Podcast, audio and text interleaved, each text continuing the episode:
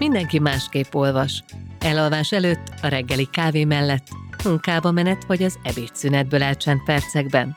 Lassan, gyorsan, hetente 2-3 krimit vagy hónapokon át egyetlen nagy regényt. De bármilyenek is az olvasási szokásaink, fontos, hogy szálljunk naponta legalább 20 percet a könyvekre, hiszen már ennyi olvasással töltött idő is segít megőrizni a mentális egészségünket, és szélesíteni azt a perspektívát, amelyből a világot szemléljük.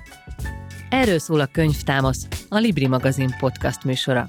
Én Seres Gerda vagyok, vendégeim pedig olyan közéleti személyiségek, szakértők és művészek, akiknek egyedi látásmódja képes új fénytörésbe helyezni a könyvekben rejlő élményeket. A műsorban könyveken keresztül közelítünk meg érdekes és fontos témákat, azzal a nem titkolt céllal, hogy az olvasás minél többek számára váljon a mindennapi rutin szerves részévé.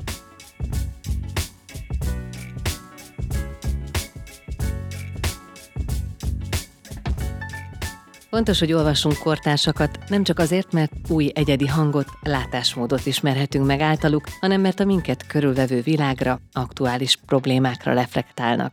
Egy-egy korszakos mű vagy életmű képes arra, hogy a könyvek lapjain túl más kulturális platformokon is megállja a helyét.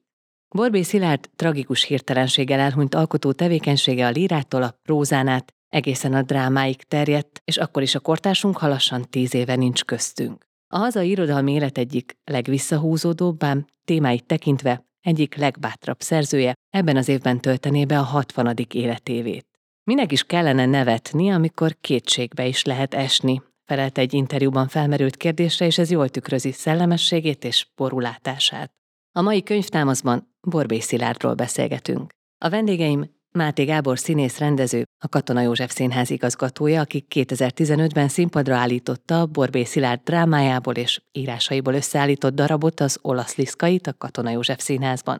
Az előadás nem elsősorban a valóságban megtörtént eseményről mesél, hanem a magyar viszonyokat igyekezett megragadni. Azóta eltelt 8 év, változtak ezek a viszonyok, mit gondolsz, ma is megállná a helyét az előadás? Megállná a helyét, de az az érzésem, hogy tovább bonyolódtak a viszonyok igazából, és egy kicsit más hangsúlyokat kellene találni az előadásban, és más szövegpótlásokat kellene belerakni. Másik vendégem Bazsányi Sándor irodalomtörténész, aki nem csak Borbély Szilárd köteteiről írt, hanem 1 évvel ezelőtt 2 Borbély műveiből született színházi bemutatóról is. A Nincstelenekről többször leírtad, elmondtad, hogy rendkívül fontos könyv, de melyik az a kötet, ami neked személy szerint fontos? A Berni Hamlet című verses kötetet mondanám, csak azért, mert ez talán kevesebben ismerik, egy jóval korábbi kötet, ahol elképesztő érzékenységgel és egyidejű vadsággal, meg persze humorral csúsztatja egymásra az ő berlini tanulóéveit, egy ösztöndíjjal volt kint, és Kafkának a Felice leveleket, szerelmes rendhagyó, hát Kafka, ahogyan ő szerelmes volt, egy öntípusú leveleket olvas egymásra. És persze közben önmagát olvassa, értelmezi, boncolgatja. Lidérces és egyszerre szórakoztató. Egy barátom azzal adta oda nekem a Nincs teleneket, hogy sírni fogok rajta. Nem sírtam, de nem azért, mert nem ütött szíven, hanem mert olyan szárazon folytogat, időnként nyomasztó, néha-néha szép, de valahogy nem voltak hozzá könnyeim. Nehéz Borbély Szilárdot olvasni? Gyorsan válaszolok. Szerintem nem, illetve hát vannak olyan írásai, amiket nehéz olvasni, mondjuk pont a Nincs teleneket. Nem nehéz olvasni, szerintem az egy egészen kiváló, hát nem is tudom, regénynek lehet talán nevezni. De amikor én azt olvastam, én is dolgoztam különben színházban, illetve a színművészetén. Ez a Nincstelenek. Ezt te láttad, Sándor? Nem, sajnos. Nagyon sajnálom. De lényeg az, hogy a Nincstelenek volt az első Borbély Szilárddal kapcsolatos munkám. Pont egyébként akkor kezdtünk neki egy osztályjal, amikor én elhatároztam, hogy összeismerkedünk a szerzővel, és ahogy elkezdték azon a napon, ahogy elkezdtük a munkát, akkor halt meg. Tehát ez nagyon megrázó számomra az egész élmény, de nagyon különleges, izgalmas előadás született egyébként. Amikor azt mondtad, hogy nem minden nehéz, akkor a verseire gondoltál? Vagy meg mondjuk a Nincs telenekre. Szerintem egyáltalán nem nehéz olvasmány. Hát jól olvasható, inkább így mondanám. Az, hogy az ember hogy bírja, hogy mondjuk az anyával való viszony, ahogy abban meg van rajzolva, az ahhoz kell, hogy mondjam, lelki erő. De jól lehet olvasni, mert nagyszerűen van megírva. Sándor? Szerintem is a legolvasmányosabb, legkönnyebben olvasni. Nem véletlenül a legnépszerűbb műve, amiért még díjat is kapott, és ezt, hát ő egy olyan lelki szerkezetű ember volt, aki az ilyen típusú eseményeket nehezen viseli, hogy díjat kap azért, hogy megírja a saját most leegyszerűsítve nyomorúságát. Nem azt akarom mondani, hogy ez is hozzájárult az ő nagyon rossz döntéséhez, de benne volt a pakliban, hogy egyszerűen sok volt neki, mint most ez a híres József Attila fordulat jut eszembe, hogy pénzt hoz, fájdalmas énekem. Tehát ezt a József Attila féle érzést, ami egyébként ő József Attiláról nagyon pontosan írt egyszer, a mélysebb, talán ez volt az eszének a címe, és azzal kezdte, hogy József Attila arcát látja, testét látja, miután végigment rajta a vonat. Ezt nem láthatta senki, mert zárt koporsóban temették el, de például, amikor a lánya megszületett, erről is beszél, ezt azért nem csak mondani, mert interjúban is említett, amikor ránézett az újszülött lányára, akkor az anyjának, aki ugye egy rablógyilkosság áldozata lett, a szétroncsolt arcát látta az Eszter nevű újszülött lányának az arcára montírozódva. Tehát Szilárdnak, Borbély Szilárdnak volt egy ilyen furcsa optikája, amin keresztül a siker is csak egy újabb csapás lehetett. De amit Gábor mondott, az teljesen igaz, tehát ez egy érthető nyelven, az emberek számára érthető, lebilincselő, vagy folytogató, nyomasztó, vagy felforgató sorsot, a nincstelenek sorsát mutatja, legalább olyan nyelvi rafinériával, mint annak idején Kertész Imre a Sorstalanságban. Tehát mind a ketten egy művi nyelven tudtak csak számot adni arról, amelyre a hétköznapokban, vagy a mondjuk úgy megszokott a birodalmi műfajokban használatos nyelv alkalmatlan. Erről egyébként írt egy nagyon okos, fontos esszét. Esszét az Élet és Irodalomban, igen, ami nagyjából egy időben jelent meg a regénnyel. Igen. És arról is beszélünk majd. Most egy picit még erről az elmondhatatlanról szeretnék, csak itt keresgéltem azt az idézetet, de nem találtam meg, amit te említettél, hogy egy interjújában emlékszem beszélt erről, hogy tulajdonképpen aféle árulásként éli meg azt, hogy kiadja a családja történetét, nem ismert hozzáfogni ugye csak az apja halála után, és hogy végig úgy érezte, hogy ez valami tényleg egy ilyen nyomorúságüzlet, egy ilyen, de ez a kitárulkozás, ez a mások elárulása, ez mindvégig ott volt ezekben a történetekben. És ugye Wittgensteint akartam idézni, aki azt szokta, vagy azt írta, hogy amit egyáltalán meg lehet mondani, azt meg kell mondani világosan, amiről pedig nem lehet beszélni, arról hallgatni kell. És Borbély Szilárd egyfolytában azt írta, amiről ebben az értelemben hallgatnia kellett volna. Miért érdekesek ezek a történetek érdekesek, a történetek megfogalmazásmódja érdekes, az a talált nyelv, amin ő ezt előadja, vagy mi az, ami számotokra megragadó volt? És akkor nem csak a nincstelenekben, hanem tágítsuk ki ezt a verses kötetekre is, akár a drámákra. Nagyon nehéz erről úgy beszélni, mint hogyha én egy irodalmár lennék. Tehát ne úgy beszélj, mint egy olvasó. Tudom, igen, de még úgy se tudok beszélni, tehát igazából nem olvasóként vagyok jelen, hanem nekem vannak olyan anyagok, amik elém kerülnek, amikből vagy lehet színházat csinálni, vagy nem. Tehát vannak olyan művek, amikről nem gondolok semmit, csak szívesen olvasom, vagy félreteszem, vagy rájövök, hogy ezzel nem tudok foglalkozni. De például pont a nincstelenek kapcsán, pont akkor kaptam azt a megbízást, hogy egy osztályjal dolgozzak a színművészetén, és abban a pillanatban, hogy túljutottam az elején, megjelent előttem, hogy ebből milyen különleges vizsgát lehet csinálni, mert annak az osztálynak a nagy része nemhogy vidéki volt, hanem tulajdonképpen Debrecenből és környékéről származtak. És úgy éreztem, hogy hozzájuk még jobban szólhat ez a könyv, mint hozzám. Tehát tulajdonképpen azt vártam ettől, hogy egy olyan belső világ nyílik meg, amiről ezek a fiatal emberek nem is tudnak, de mégis, hogyha ezt elolvassák, ezt a könyvet, akkor feljön belőlük valamit. Tehát én inkább ebből a szempontból váltam a rabjává ennek a könyvnek. Tehát tulajdonképpen állandóan az anyagot láttam benne, hogy majd, amikor ez fiatal emberek kezébe kerül, és ilyenkor én azt szoktam csinálni, amikor egy ilyen kortárs irodalmat azonnal elmegyek a könyvesboltba, és akkor veszek annyi könyvet, ahány tagja van az osztálynak, és azt odaadom nekik, hogy ezt olvassák, mert ezzel fogunk dolgozni. És egyáltalán nem csalódtam, mert tetten érhető a különbség, hogy te, mint urbánus ember, vagy egy Budapesten született ember. Hát az, hogy nekem nem kellett magyaráznom nekik semmit, hanem inkább ők magyaráztak nekem dolgokat. Az, hogy ők onnan arról a környékről származtak, ez nekem pluszt adott. Tehát én magam is tanultam nagyon sokat tőlük. Tehát ilyen szempontból. És az Olasz Liszka is olyan volt, hogy a Török Tamar, a dramaturgommal beszélgettünk, és elkezdtem neki mondani, hogy miről akarok beszélni. És miközben mondtam, eszembe jutott, hiszen az Olasz Liszkai ez. Tehát én nem az Olasz Liszkait találtam meg, hanem volt egy anyag a fejemben, hogy arról akarok beszélni, és hirtelen bevillant, hogy azt nem tudom, x évvel ezelőtt olvastam, ami akkor mint darab se tetszett, tehát egyáltalán nem tudtam vele mit kezdeni, és hirtelen bevillant, hogy jó, nem tudtam vele mit kezdeni, de erről akarok beszélni, és akkor ez... Ez a kettő így összeállt. Igen, de ez nem válasz a kérdésedre, úgyhogy szerintem a Sándor ennél sokkal hát, ha a Sándor válaszol, avatottabb választ ad.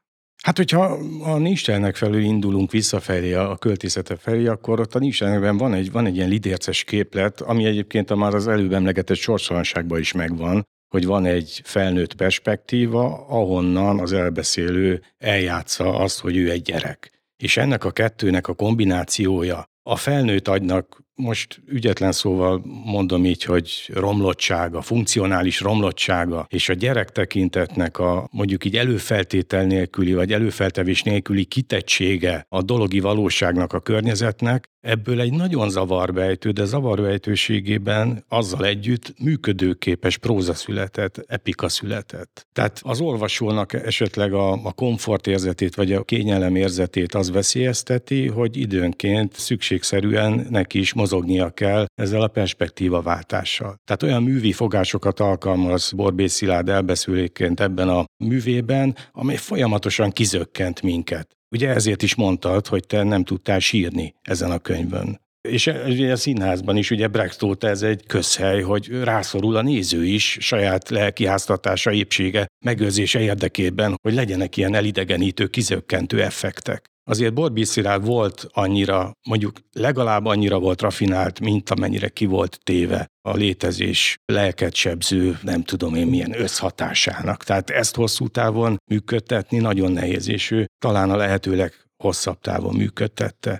Ha nem lett volna ekkora sikere, nincs telenség, lehet, hogy még tovább működtette volna. Egyébként benne megvolt az a fajta tanultság, vagy az a fajta bölcsesség, hogy saját nyomorát, amit most nevezzünk mind közönségesen úgy, hogy depresszió, ezt valahogy az irodalomtörténeti, kultúrtörténeti tanultságának, olvasottságának, bölcsességének köszönhetően egy ilyen általános képletként tudta megfogalmazni. Tehát nagyon szépen beszél a legszemélyesebb nyomoráról, mégpedig olyan szépen, hogy általa elkezd működni az az arisztotelészi bölcsesség a poétikából, hogy a legförtelmesebb, legiszonyatosabb dolgokat vágja a képünkbe az irodalmi műalkotás, ott a tragédia, Borbély Szilárd esetében meg több műfajban az ő irodalma, amivel szembesülve egyúttal meg is tisztulunk, ugye ez a katarszisznak a jelentése, megtisztulunk azoktól az életveszélyes tapasztalatoktól, amelyek, hát ugye Borbély Szilárd elvitte a balhét sokunk helyett. Gábor, miért nem tetszett neked először az Olasz Liszkai? Azért nem tetszett, mert nem egy tökéletes, vagy nem, még csak a tökéleteshez sem közelítő színdarabról van szó.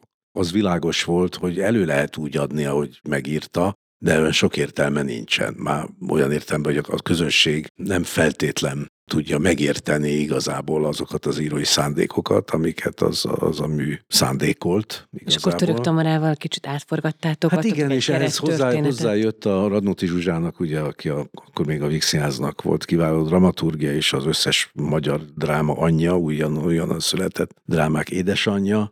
Ő írt egy tanulmányt. A jelenkorban így van, és én azt olvastam, nem is tudom, hogy talán még azelőtt, hogy én így döntöttem volna, hogy ezt elő kéne adni, és az annyira inspirált, ahogy összehozta tulajdonképpen ezzel a tragikus mozzanattal, a szülők halálával, illetve az anya azonnali halálával a Borbély Szilárd életéből, hogy ez is rávetülhet erre a műre, az Olasz Liszkai című műre, és nem véletlen, ugye, hogy ezzel foglalkozik. Hogy az ember életét kioltja, igen, és ez engem arra ösztönzött, hogy ezzel így foglalkozzunk. És ugyan kaptam elég sok kritikát ezzel kapcsolatban, többek közt Térei János nagyon nem szerette, hogy ez nem eredeti állapotában fogalmazódik meg. Mármint úgy érezte, hogy szétszincáljátok a drámát? Azt mondta, hogy ezt nem lehet csinálni egy színdarabban, azt mondta. Az egy veszélyes időszak volt egyébként, mert ugye Borbély Szilárd halála után elképesztő ilyen műfaj kezdett kialakulni, a nekrológ műfaj, amikor Borbély Szilárd halálára, önkezűleg végrehajtott halálára, öngyilkosságára ráolvastak egy csomó terhet, egy csomó súlyt aggattak rá, hogy értünk halt meg, hogy az országunk közéleti mentális állapota vitte őt a sírba. Tehát nem a szerencsétlen ember tragédiájáról volt szó, hanem különböző küldetésekkel, vagy nem tudom, feladatokkal ruházták fel az épp önmagát elpusztító embert. És ez egy nagyon kényes helyzet volt. Egyébként, amikor én láttam ezt az előadást, akkor szerintem pont emiatt a terhelt, halálközeli és nekrológ kultusz, és túlfűtött, túlhajtott nekrológ kultusz hatására nekem is akkor soknak tűnt, hogy még az Olasz Liszkai című előadásra is rá van téve ez az önéletrajzi súly. Én azt gondolom, hogy másként érzékeltem volna egy pár évvel később, amikor nincs rajtam ez a fajta nyomottságérzet, vagy ez a terheltségérzet, ami kulturális praxisunknak egy fura műfaja. Egyébként Eszerházy Péter halálakor is ez a játék ment. Igen, mondjuk azért ennek a szándékainktól ez nagyon távol esett. Egészen biztos. Aztán ráadásul ugye itten szörnyű pereskedésnek is néztünk elébe, ugye, mert maga a család. De ott tényleges per történt? Nem, mert visszavonták, mert az ő jogi képviselőjük megnézte a főpróbát, egy golymotorossal egyébként, mert ők köré szerveződtek a történetnek, hogy úgy mondjam, és olyan módon, hát idézőjelben mondom, elragadtatva voltak a műnek a objektivitásától, vagy objektivitásra való törekvéstől. Ja, mert ők a drámát olvasták online, emlékszem, hát és úgy indult a perpatvar. Hát nem is, azt hiszem egyáltalán, ugye, mert ugye hát az újságírásnak megvan ez a felelőssége, hogy valaki azt mondja, hogy az olasz liszkait játsza egy színház, akkor valaki utána néz, hogy mi is ez az olasz, el se olvassa feltétlen mondjuk az újságíró,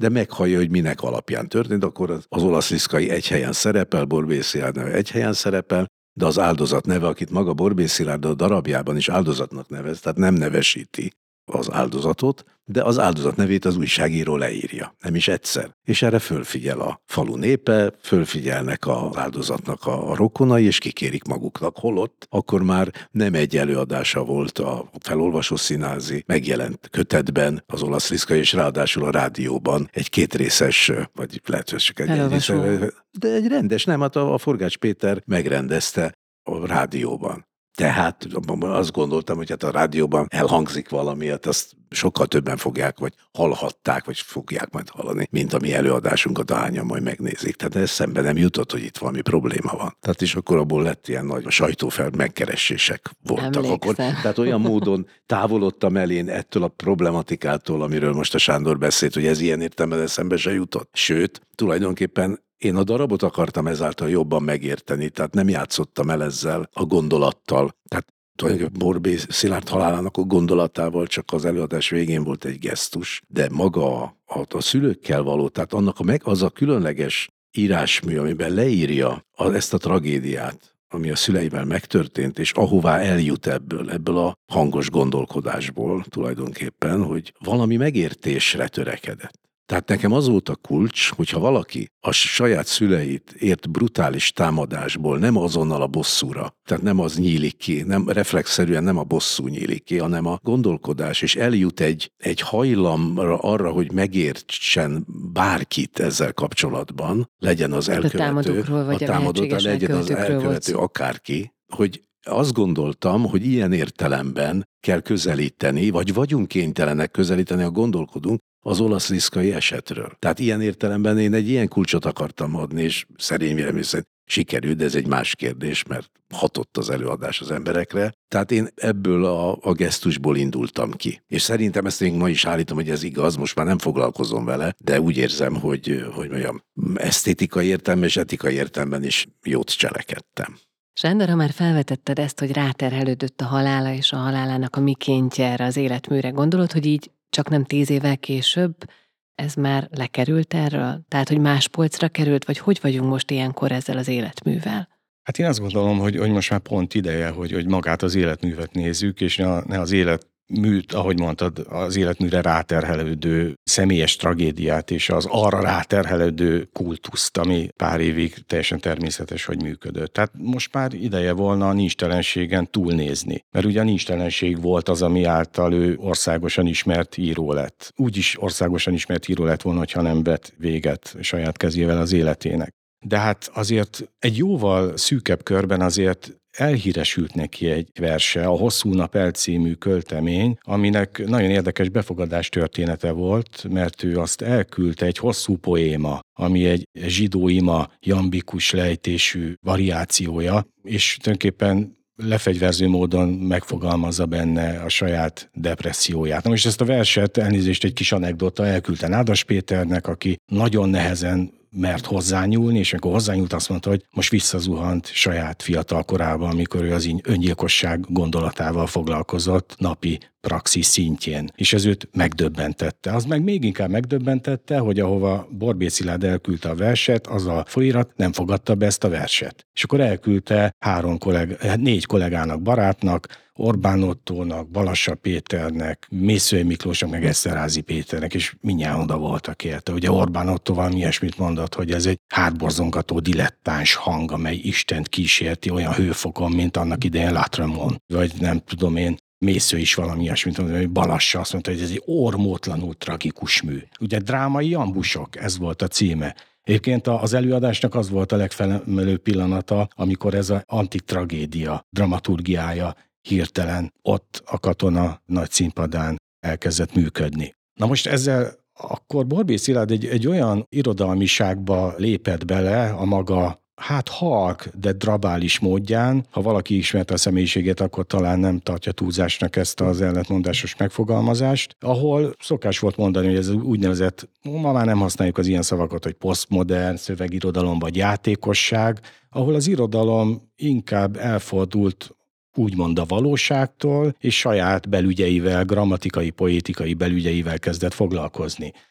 Na most ehhez képest Borbély Szilárd azt a fajta tragikus életérzést szólaltatta meg hasogató hangon, amit egyébként az úgynevezett szövegirodalom mellett bábáskodó Balassa Péter már kezdett az orrára koppintani az íróknak, hogy hát hol marad a tragédia. Tehát ő három nagy tragikust említett, akikben ő még bízik. Az egyik Petri György, a másik Jeles András, a harmadik pedig Nádas Péter. És akkor nem véletlen, hogy ennyire egy követ fújtak Nádassal Borbély Szilárd versének a megítélése ügyében, mert ez a vers, ez tényleg botrány volt akkor, hogy botrányosan megszólaltatni a tragikus életérzést. És ezt nagyon nehezen fogadta első körben az irodalmi, mondjuk így közélet, vagy az irodalmi szakma, aztán utána szépen intézményesült. Igen, itt a hangvétel volt rendkívül újszerű, de egyébként a tragédiákhoz való vonzódásnak azért komoly hagyománya van a magyar irodalomban, és még maga Borbély Szilárd is beszélt erről, hogy valahogy az örömről sokkal nehezebb írni, bár ez biztos az ő habitusából is fakadt.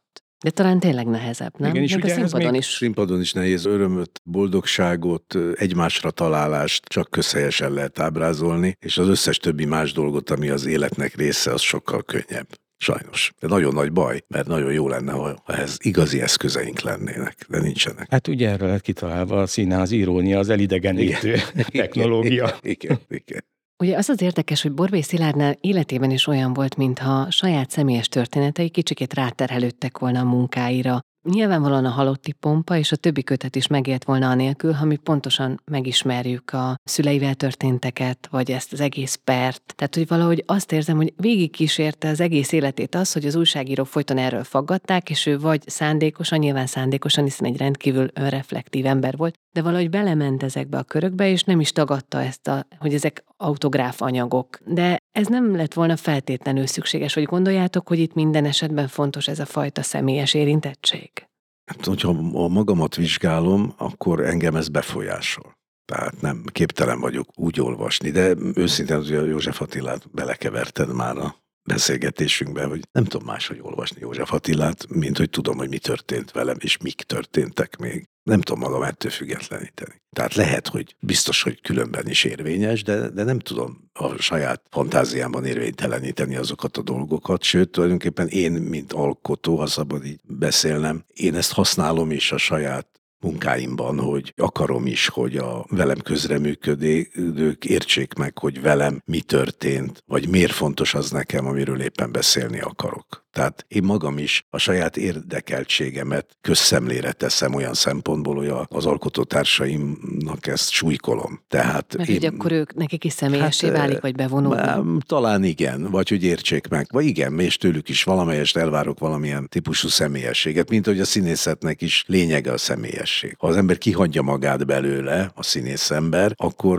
nem elég izgalmas az alakítása. Az alakításokat mindig azt teszi igazán unikálissá, hogy az illető színész a színpadon mennyit tud magáról vallani. Ha nem tud magáról vallani, akkor hát lehet nagyszerű, és deklamálhat amennyit akar, de nem érzi a néző azt, hogy itt valami lényeges dolog történik, és ilyen értelemben nézheti akár úgy is, hogy ez nem is érti, vagy hogy ez unalmas, vagy hogy ez nem tudom. Tehát nem, ezt, ha nem érzi meg a néző, akkor hiába. Tehát ilyen értelemben, ha őszinte akarok lenni, engem nagyon is befolyásol, sőt nem csak az említett írók kapcsán, hanem szinte mindenki kapcsán befolyásol. Még az is befolyásol, ha valakinek semmi baja nincsen, de fiatal, vagy nem tudom, vagy valami éppen történt vele, és lehet, hogy azért emelem le a könyvét a polcról, mert most éppen hallottam róla valamit, és azt valahol ki akarom kutatni az ő szövegeiből. És én nem is bírom azt, hogyha mondjuk egy szerző ezt tagadja, holott a napnál világosabb, hogy önmagáról beszél, és valamiért úgy csinál, mint hogyha az nem ő lenne. De én ezt nem szeretem. És tényleg ez a lényege, tehát ahogy mondod a színházba is, hogy lehet úgy a legőszintébbnek lenni, hogy mi közben azért folyamatosan megy az álcázás, vagy a szerepjáték. Tehát hogy lehet a szereppel úgy azonosulni, hogy az, ha a néző számára nem is, de a színész számára az egy egzisztenciális gyökerezettségű élet-halál kérdés, hogy ez a szerep miért pont az övé. Abban ismeri meg jobban magát, és ugye Borbély Szilárd számára is egyszerre élet-halál kérdés és szakmai kérdés a lehető legcsúnya szóval érve legsterilebb, vagy legtechnikaibb értelemben, hogy hogyan tudja ezt az egzisztenciális fájdalmát, beágyazottságát a tragédiába átbillenteni egy olyan nyelvi, kulturális térbe, ahol már csak a költemény létezik. És ugye itt neki nagy segítségére volt az, hogy ő a modernséget megelőző irodalmakban, tehát a Csokonai vagy Csokonait megelőző korszakok irodalmának a műfajaiban, hangfekvéseiben, formáiban, játékaiban nagyon tájékozott, tanult volt. Tehát az egyetlen lehetőség arra, hogy nyelvi térbe billentse át az egzisztenciális tragédiáját, ez volt az irodalom, az irodalmi hagyományban felelhető formák. Tehát a barokkban, vagy a középkorban, vagy a kora újkorban, még a modern individuum mondjuk így önmagát mutogató kultusza előtti, jóval személytelenebb műfajok és hangfekvések nagyon közel álltak az ő sajátos személyiségéhez, alkotói, alkati személyiségéhez. Érdekes, hogy ezt a humort említetted egy korai verses kötete apropóján, de olyan aztán, mintha ez kikopott volna idővel a munkákból, az írásokból.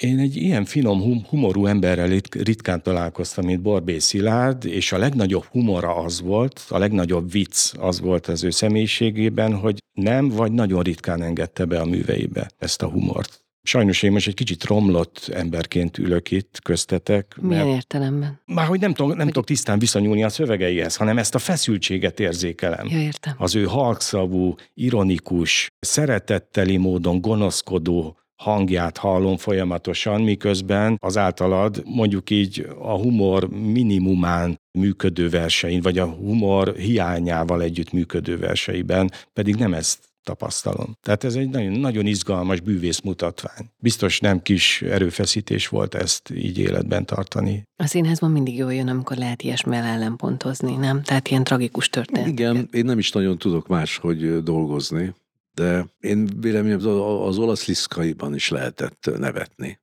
Igazából a mi előadásunk alatt. Ezt használtam is, hogy lehessen, mert fontos dolognak tartom. Én ebben találok humort azért, a nincs telenekben is találtam, nem is egyszer.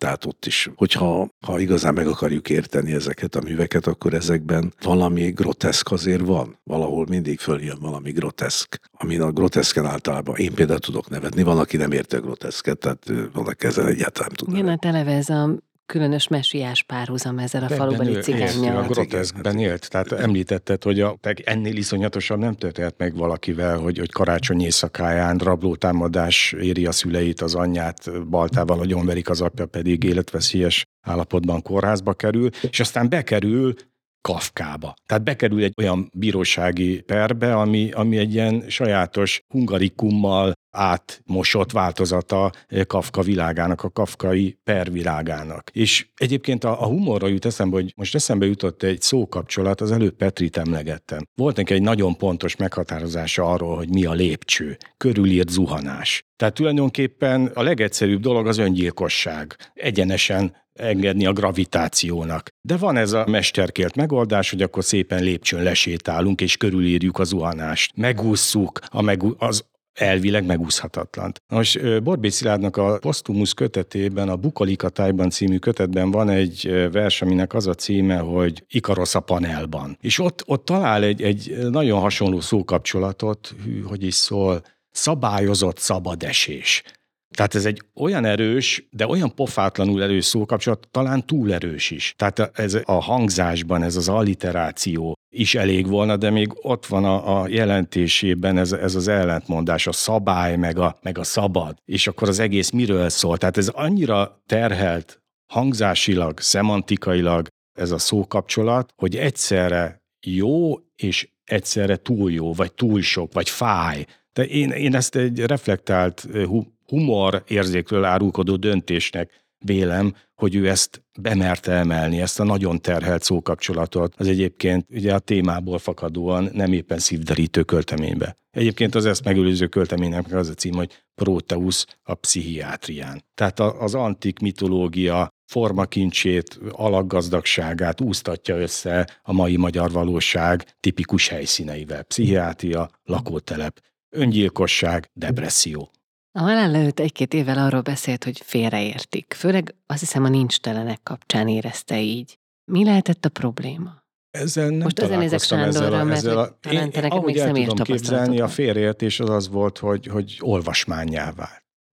Már szórakoztató olvasmánnyá vált. A 2000-es évektől, most elnézést, ezek ilyen nagy, globális kijelentések, de tényleg megjelent az irodalmi kultúrában, olvasók, kiadók, írók világában egy olyan fajta igény, vagy egy olyan fajta igénynek való megfelelési kényszer, hogy olvasmányos, izgalmas sorstörténeteket adjunk az emberek kezébe, ami rólunk szól, ami a történelmünkről szól, amit a mi haszna politikusok és közéleti figurák által el nem végzett emlékezett politikai mulasztásokról és hanyagságokról és sandaságokról szól, mármint hogy billenti át egy érvényesebb nyelvi térbe. Tehát ezek az úgynevezett járulékos feladatai az irodalomnak, ezek hirtelen nagyon fontossá váltak. És ezek közben az egyik fontos volt, hogy komoly, fájdalmas történeteket meséljenek nekünk, ami meg lehet hatódni, hogy azonosulni tudunk a hőssel. Na most azért Szilárd mindent megtett azért, mint hogy Kertész Imre is mindent megtett azért, hogy ne tudjunk már olyan problémátlanul azonosulni,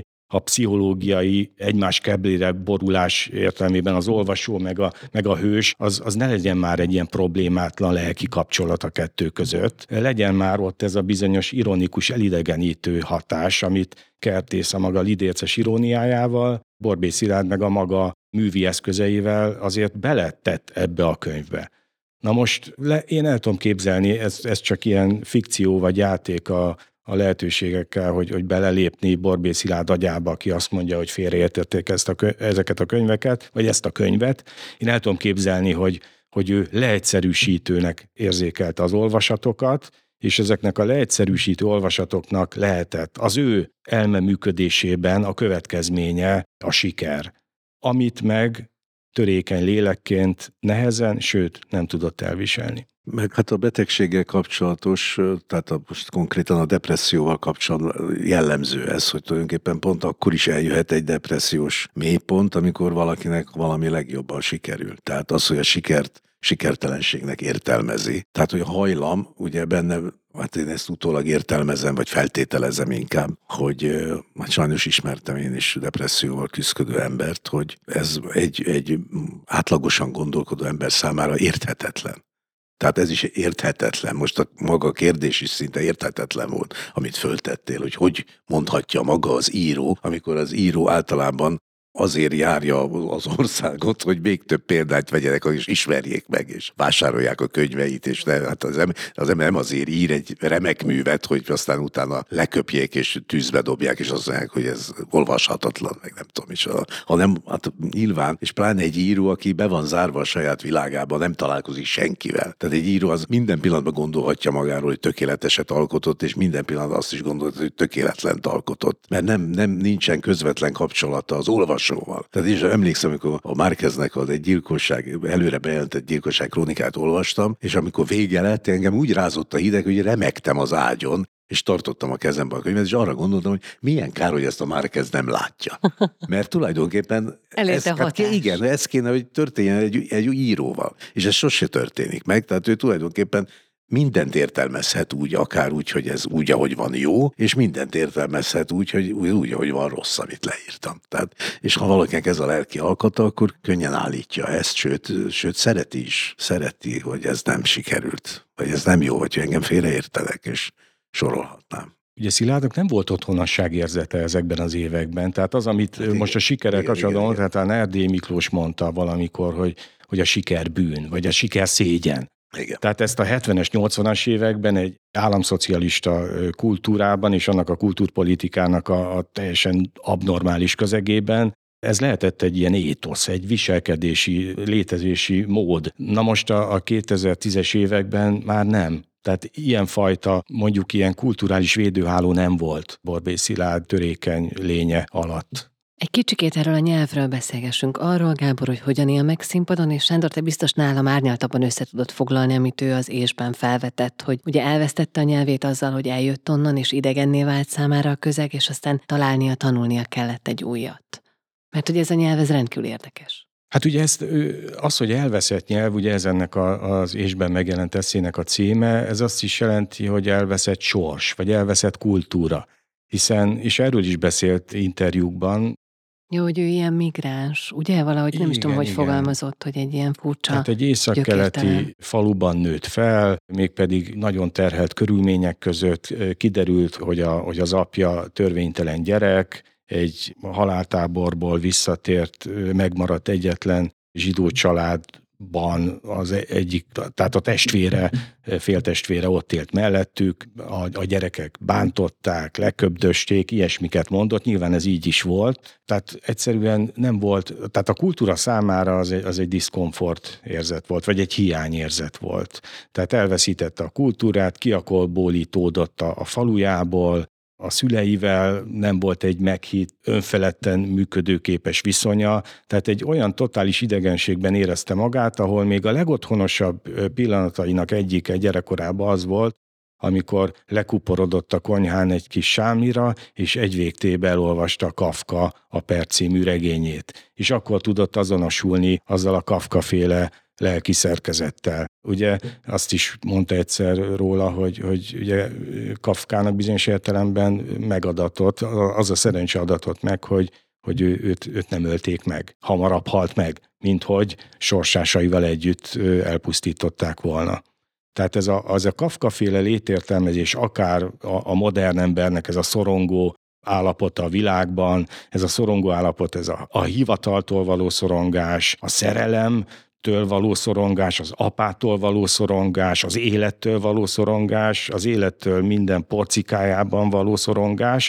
Ez egyszerre személyes szorongás volt, meg egy közösségnek, egy veszélyeztetett közösségnek, a zsidó közösségnek a szorongása. És ahogy Kafka többszörösen idegen volt Prágában, zsidóként, német ajkúként, meg Franz Kafkaként, ezt Borbély Szilárd a megfelelő átételekkel, ezt az idegenséget már gyerekkorától kezdve kénytelen volt megtanulni. Tehát idegenségben otthon lenni, hát ez egy olyan bűvészmutatvány, amire talán Kertész Imre a maga, tehát a sokkal életképesebb, vitálisabb alkatából következően alkalmas volt. Borbély Szilárd nem volt alkalmas. De a kérdésed pont a nyelv megtalálása, tehát egy ilyen komplex és nagyon terhelt egzisztenciális tapasztalatnak a nyelve nem lehet túl egyszerű nyelv. Miközben nagyon letisztult sok tekintetben, nem? Tehát például mondjuk a nincstelenek, a versek azok mások, azok máshogy is építkeznek, de mondjuk a nincstelenek az láthatóan egy ilyen nagyon rövid mondatokkal appelláló, ugye nyilván itt a gyermeki és a felnőtt aspektus keveredése miatt is, de az egy tényleg egy... Egyébként nem tudom, a verseiben is talán az izgalmas, amikor a modern életérzés és a modern irodalmiság furcsaságait ütközteti a régi irodalom letisztult világos formáival. Amikor mondjuk újraírja a Halotti Pompában Jézus szenvedés történetét. Egyszerre tűnik nagyon naívnak, olykor már a gügyeségig naívnak, és akkor egyszer csak megjelenik benne egy lidérces jelző, és akkor hirtelen rájön, hogy igen, ez egy korabeli, késő középkori vagy barokk tematika és forma, csak épp Franz Kafka játszik vele, Borbély Szilárd személyében. Ez egy lidérces kombináció. Nem könnyű, de rá lehet hangolódni. Gábor, hogy él meg a színpadon? Színpadon mindig igyekszünk hatást elérni, ugye? Tehát egyrészt volt ez a nagyon erős, hát ez költőnyelven, az eredeti Olasz Liszkai című darab, nagyon erősen költészet, nagyon erősen, tehát mindenki, minden szereplője költői nyelven beszél. Ugyanakkor mi a kiegészítésekben elég sok olyan prózai részletet beletettünk, amitől ez váltakozni tudott. Tehát itt a színpadi érthetőség, vagy az ütköztetés, a többi olyannyira költői nyelv volt, hogy nem is igen ütközik benne semmi, inkább a rétegzettség volt az izgalmas az eredeti műben. Tehát ahogy a díszletben is próbáltuk ábrázolni, hogy a föld alatt nem tudjuk, hogy mi van tulajdonképpen. Ma se tudunk, hogy most itt ülünk. Mi történt itt a ház alatt? Mi történt itt mondjuk a II. Világháborúban, ennek a háznak a pincéjében? Nem tudjuk, hogy mi történt. Nem tudjuk, hogy hány 56-os mártírnak a csontjai vagy a pora fekszik itt a ház környékén. Közelében. A Korvin közelében, ahol most vagyunk. Ezt mind nem tudjuk, de ezek rétegek, amelyekből tulajdonképpen a jelenünk összeáll.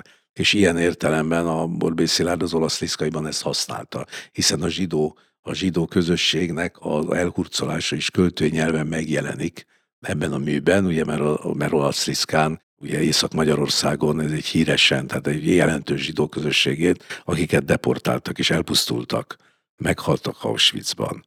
És az a döbbenet, hogy ugyanakkor ott állt még a zsinagóga, és utána a falu lakosai, nem elég, hogy följelentették, elvitették a szomszédból a polgáraikat, hanem még a köveket is elhordták, és beépítették a saját budiukba, ajtófélfának a környékére rakosgatták ezeket a téglákat, és valóban egy rommá vált a zsidó templom. Ahogy ezek a múltnak, ezek a bűnei egymásra épülnek, és az, hogy itt történik meg ez a gyalázatos gyilkosság, amikor halálra vernek egy embert a saját gyerekei láttára. Ez egy olyan erős, egymásra rétegzett valami, nyelvében is, mert ugye használ mindenféle, tehát akár a zsidó hanyobányokból is használ ebben a nyelvben. Tehát ilyen értelemben volt ennek drámaisága, ennek a műnek, de igazából ütközni nem igen ütközött benne. Tehát mi azt próbáltuk hozzátenni, hogy viszont akkor ütközzön is, illetve, hogy még személyesebbé tegyük, hogy nem véletlen az a kutatás,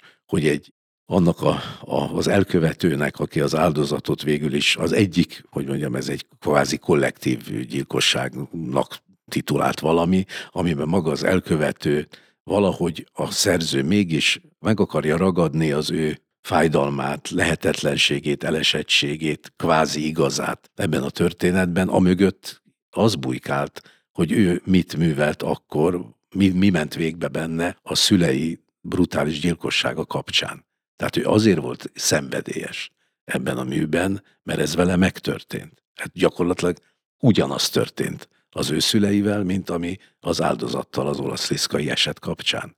Mi ezt montíroztuk egymásra, tehát én ettől reméltem, hogy teátrális hatást tudok kelteni, és meg voltam arra győződve, hogy igazam van, tehát ez nem egy hülyeség, amiről akkor beszéltem, és ilyen értelemben használtam a Borbély Szilárdnak a költői nyelvét, de használtam a prózai nyelvét is. De minden az ő szavai voltak ezek. Gábor említette Radnóti Zsuzsa írását, ez egyébként még Borbély Szilárd életében jelent meg. És igen. Zsuzsa ugye szót emelt a drámák mellett, és nagyon szépen írt róluk, azt hiszem mind az 5 drámáról, igen. És valahogy azt mondta, ha jól emlékszem, hogy nem sikerül igazán a színháznak megfelelő beszédmódot, kulcsot találni ezeknek a drámáknak a színreviteléhez.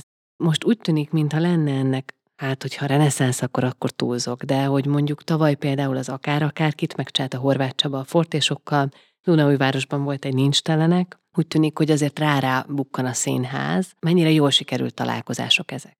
Szerintem ez egy szerencsés eset volt, amikor ezt a 2 darabot bemutatták. A Dunaújvárosén találkoztunk is a bemutatón Gáborral. Nekem az kevésbé tetszett.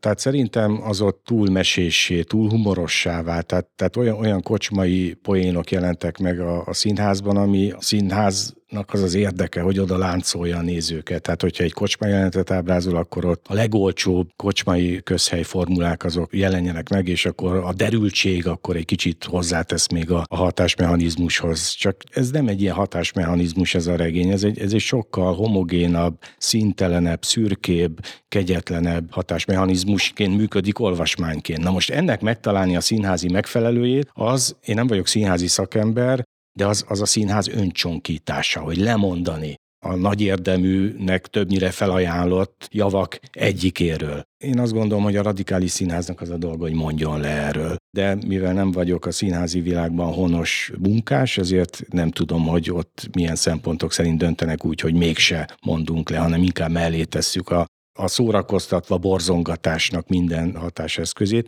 Na most a Forte társulat előadásában ezt nem érzékeltem. Tehát ott az ő pőre minimális tárgyi világgal és mozgás koreográfiával végrehajtott előadás az szerintem nagyon közel volt a Borbély Szilárd világhoz. Hozzátéve azt is, hogy jót tett a dramaturgiai munka, amit te is említettél, Gábor, hogy ez egy nyersanyag, egy költő által megírt dráma, mint nyersanyag a színháznak, és ott a színház teheti meg, hogy célba juttatja, és a lehető legjobb formáját kihozza annak az anyagnak, a lehetőséget realizálja, ami benne van, mint amit például most azért merem csak ezt a párhuzamot mondani, mert egyrészt az is a Katonaszínházban, a Kamrában került bemutatásra, és már szóba került egy másik debreceni poéta neve, Térei Jánosé, hogy például a Káli holtak című hát nem makulátlan regényből most hadd egyszerűen így mondjam, egy makulátlan színházi előadás született Dömötör András rendezésében.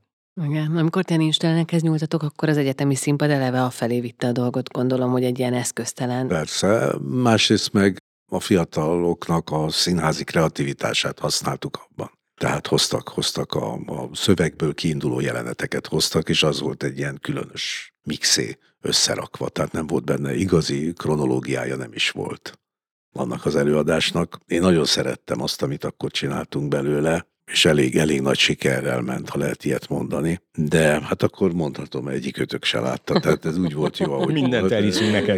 Igen.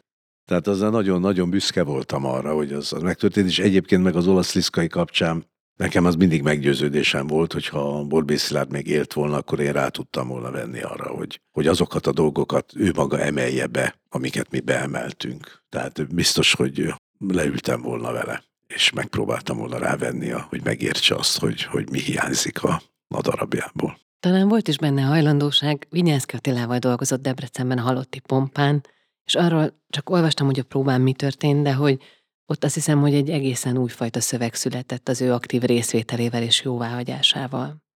Egy záró dolog. Mészöly Miklós, Nemes Nagy Ágnes, illetve Nádas Péter után idén Borbély Szilárd kötetekhez tudnak ingyenesen hozzájutni a diákok a Libri könyvesboltokban. Ha most azt mondanám nektek, hogy mondjatok egy olyan Borbély Szilárd művet, akár csak egy verset is, amivel érdemes elkezdeni, ami mondjuk kapu ebbe a világba, amiről idáig szó volt, akkor mit mondanátok?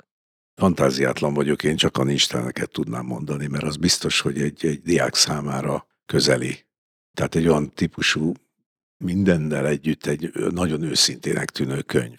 Lehet, hogy nem az, lehet, hogy az egész csak egy fikció, de mégis egy fiatal ember nagyon közel tud kerülni ahhoz a világhoz, ami abban. Sok olyan kamasznak az indulatai, fájdalmai, szorongásai vannak érzékítve abban a műben, amit szerintem egy fiatalember azonnal megért. Most neked mást kell mondanod, Sándor.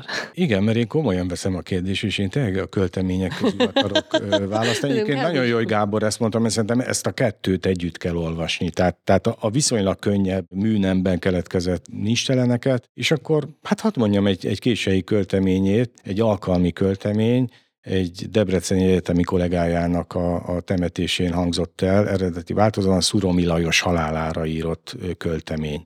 Szerintem ezzel indul ez a 60-as kötet, amit most itt kaptunk, a válogatott írások. Nem, még másik nyitottam ki, de az a szerkesztő dicséretére váljon, hogyha ezzel indul, vagy ezt tartalmazza. Egy nagyon fontos kollega, számára nagyon fontos kollega is egyszerre ember és barát elvesztése fölött töpreng, egy fájdalmasan filozófikus, vagy filozófikusan fájdalmas költemény az emberi végességről. Szerintem ezt nem Tehát nem lehet túl korán elkezdeni a végességgel való szembesülést, hogy egy nagy filozófus mondta, komoly ember csak az, aki időnként előre fut a halálhoz. Nem kell meghalni, csak szembesülni a végességnek azokkal a kérdéseivel, vagy alapadottsággal, amivel Borbély Szilárd napi szinten szembesült. Tehát ennyiben különbözik ő tőlünk, hogy ő ez napi szinten, ez volt a fő témája. Köszönöm szépen Bazsányi Sándornak és Máté Gábornak, ez volt mára a Libri Könyvtámasz.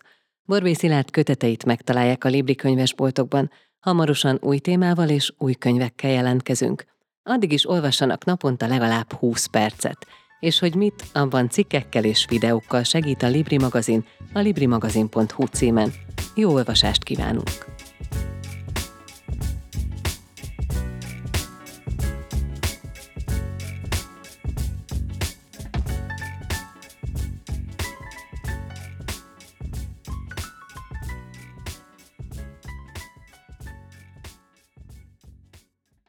Brocasters.